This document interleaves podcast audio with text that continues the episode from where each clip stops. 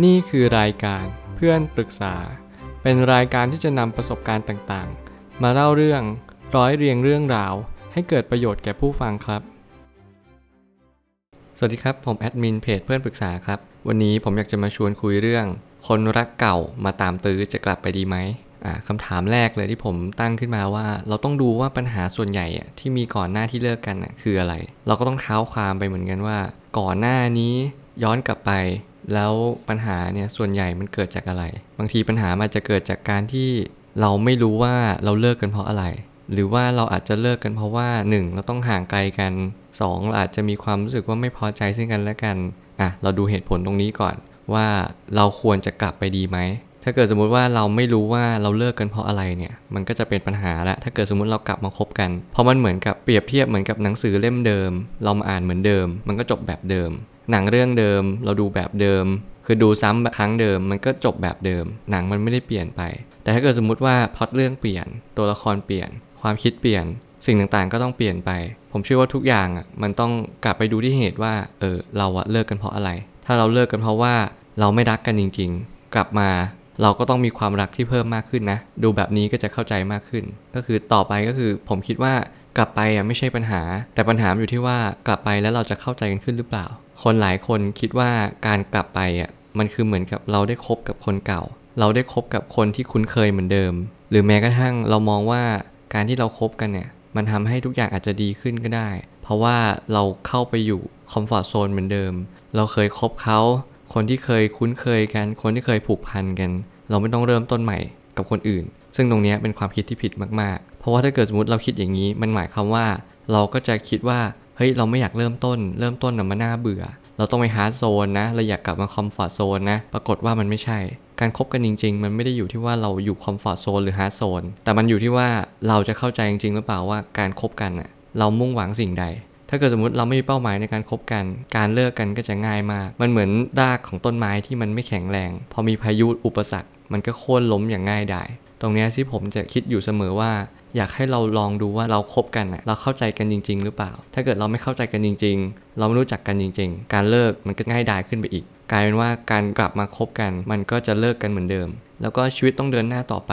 ถ้าเราวนอยู่ที่เดิมแบบนี้ มันก็ยากที่จะบอกว่าชีวิตเราได้พัฒนาไหม คืออยากให้มองว่าการที่เราเปลี่ยนคนใหม่อะมันไม่ได้ดูเหมือนเราเลวร้าย หรือว่าเราดูไม่สักเซสในความรัก แต่ปรากฏว่าการที่เราเริ่มต้นใหม่ ผมคิดว่ามันเป็นสิ่งที่ดีด้วยนะ มันทำให้เราอะได้เริ่มต้นจริง ๆ เริ่มต้นชีวิตใหม่กับคนใหม่ ไม่อย่างนั้นมันหมายความว่าเราก็จะวนอยู่ที่เดิมการวนอยู่ที่เดิมอะมันเป็นปัญหาสำคัญ เมื่อไหร่ก็ตามที่เรามองย้อนกลับมาดูตัวเอง แล้วเราก็จะมีความรู้สึกว่า เออ ทำไมฉันถึงคิดแบบนี้วะทำไมเราไม่มองว่าคนเก่าอะ มันก็ยากที่จะเปลี่ยนทำไมเราไม่ลองใช้ประสบการณ์จากคนเก่า แล้วนำไปใช้คนใหม่ดู คือผมคิดว่าคนหลายคนก็พร้อมที่จะเปลี่ยน พร้อมที่จะปรับ บางทีการที่เรากลับไปคบกับคนเก่า อันนี้ก็คือไม่แนะนำโดยเป็นการส่วนตัวอยู่แล้วว่า มันจะเหมือนเดิม เพราะว่ามันยากจริงๆ ที่คนเราจะเปลี่ยน ถ้าเกิดสมมติเราเปลี่ยนคนไม่ได้ เราก็ต้องกลับมาเปลี่ยนที่ตัวเราเอง แต่ส่วนใหญ่แล้วผมเชื่อว่าเราจะไม่เปลี่ยนคนอื่นนอกจากตัวเรา ผมอยากให้ลองคุณเปลี่ยนตัวเองก่อน ถ้าเกิดคุณไม่เปลี่ยนตัวเองก่อน มันก็จะยากมากที่คุณจะเริ่มไปเปลี่ยนใคร แต่ถ้าเกิดสมมติคุณเปลี่ยนตัวเองแล้วทำอะไรแล้ว ก็ถ้าเกิดสมมติเปลี่ยนคนได้ก็ลองให้เปลี่ยนคน อันนี้จะเป็นการแนะนำอีกขั้นต่อไป ซึ่งมันก็ต้องดูไปเป็นละขั้นตอน ดูเป็นเคส by เคสไปว่าเออเคสเนี้ยมันหนักไหมเราเข้าใจกันไหมเรารักกันไหมแล้วก็เรากลับมาเราจะมารักกันเหมือนเดิมไหม ทุกอย่างความสัมพันธ์มันยังคงอยู่หรือเปล่า ความรู้สึกเดิมมันยังมีอยู่ไหมเนี่ยหลังกลับมันจะคบกันเหมือนเดิมเนี่ย แต่ทุกอย่างมันเปลี่ยนไปแน่นอน คืออยากให้มองว่าคุณอะจะต้องเข้าใจก่อนว่า การที่เราครบกับคนเก่า ไม่ได้หมายควาว่าทุกอย่างจะเหมือนเดิม ในระยะเวลาที่มันกว้างมาก สมมุติเราอาจจะหายไปปีหรือ 2 ปีหรือมากกว่านั้น เขาเจอประสบการณ์ต่างๆ เขาเจอความคิด ความรู้ การตระหนักรู้ตกผลึกอะไรก็ไม่รู้มากมายไก่กอง มันหมายความว่าถ้าเกิดสมมติเราไปนั่งคิดว่าเขาต้องเหมือนเดิม เขาต้องเหมือนคนที่เราเคยคบ ในที่เราเพิ่งเลิกมา มันไม่ใช่ เวลาไม่ได้หยุดเดิน ในเวลาที่เราเลิกกัน แต่เวลามันยังคงดำเนินต่อไป ตรงนั้นแหละมันเป็นจุดที่บางทีอะ มันหลอกเรา มันลวงเราว่า ให้เราคิดว่าเขาเหมือนเดิม คนเราทุกคนไม่มีใครเหมือนเดิม ตรงนี้สำคัญมากไม่อยากให้คุณคิดว่าทุกคนยังเหมือนเดิมนะ ทุกคนยังอยู่ที่เดิมยังรอเราอยู่ แต่ปัญหามันอยู่ตรงที่ว่าเขาเปลี่ยนเราก็เปลี่ยนเหมือนกัน การที่เราพบเจอบุคคลบางคนเจอแฟนใหม่ เจอประสบการณ์ต่างๆ มันมีเหตุผลหนึ่งแน่ ๆ ที่ทำให้คุณมองย้อนกลับไปว่า เฮ้ย แฟนเก่าคนนี้ดีมากแหละ คุณเลยอยากจะกลับไป ผมเชื่อว่าตรงนี้มันเป็นจุดที่สำคัญเหมือนกัน ผมไม่รู้ว่าแฟนเก่าคุณคิดแบบนี้กับคุณหรือเปล่า ถ้าเกิดเขาคิดแบบนี้กับคุณเหมือนกัน โอเค เราก็ใจตรงกัน เราก็กลับมาคบกันได้ แต่บางทีมันอาจจะไม่ได้เป็นแบบนั้น เรื่องราวอาจจะกลับกลายเป็นตลปัดอีกแบบหนึ่งว่า เฮ้ย เรากลับมา แต่เขาใจเขาอาจจะกลับมาไม่เท่ากับเรา หรือหมายความว่าเขาก็อาจจะรักแฟนใหม่ที่ใหม่กว่าเรา แต่ก็เป็นแฟนเก่าของเขาเหมือนกัน กลายเป็นว่ามันก็กลับไปกลับมา จนเราไม่รู้ว่าเราต้องการอะไรจริง ๆ คนนั้นก็ดีคนนี้ก็ใช่ หรือว่าคนนั้นก็ไม่ใช่ คนนี้ก็ไม่เชิง กลายเป็นว่าเราไม่รู้ว่าเราอะจะเลือกใครดี กลายเป็นรักพี่เสียดายน้อง สรุปว่าเราก็ต้องตัดสินใจดีๆ การให้เราเลือกคบใครหรือว่าเราจะเลือกกลับมาคบกับใคร การกลับมามันไม่เหมือนกับการเพิ่งคบกัน ผมเชื่อว่ามันเป็นการที่เราอะเราเริ่มมาคุยกัน เราเริ่มเข้าใจกัน แล้วก็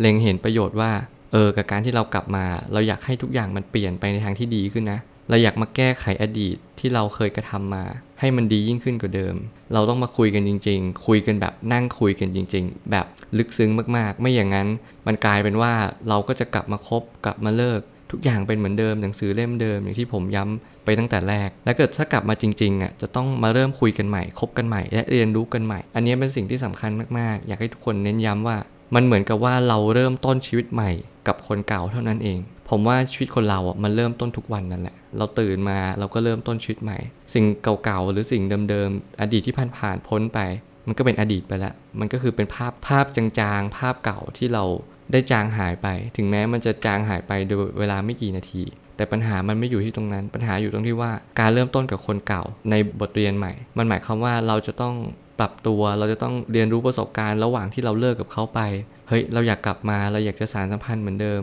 ตรงนี้แหละ มันทำให้เราเข้าใจว่าปัญหามันไม่อยู่ตรงที่ว่าเรากลับมาคบกัน แต่ปัญหามันอยู่ตรงที่ว่าคุณเน่ยเข้าใจหรือเปล่า ว่าคุณต้องปรับตัวอะไรบ้าง คุณเรียนรู้ความรักมากขึ้นไหม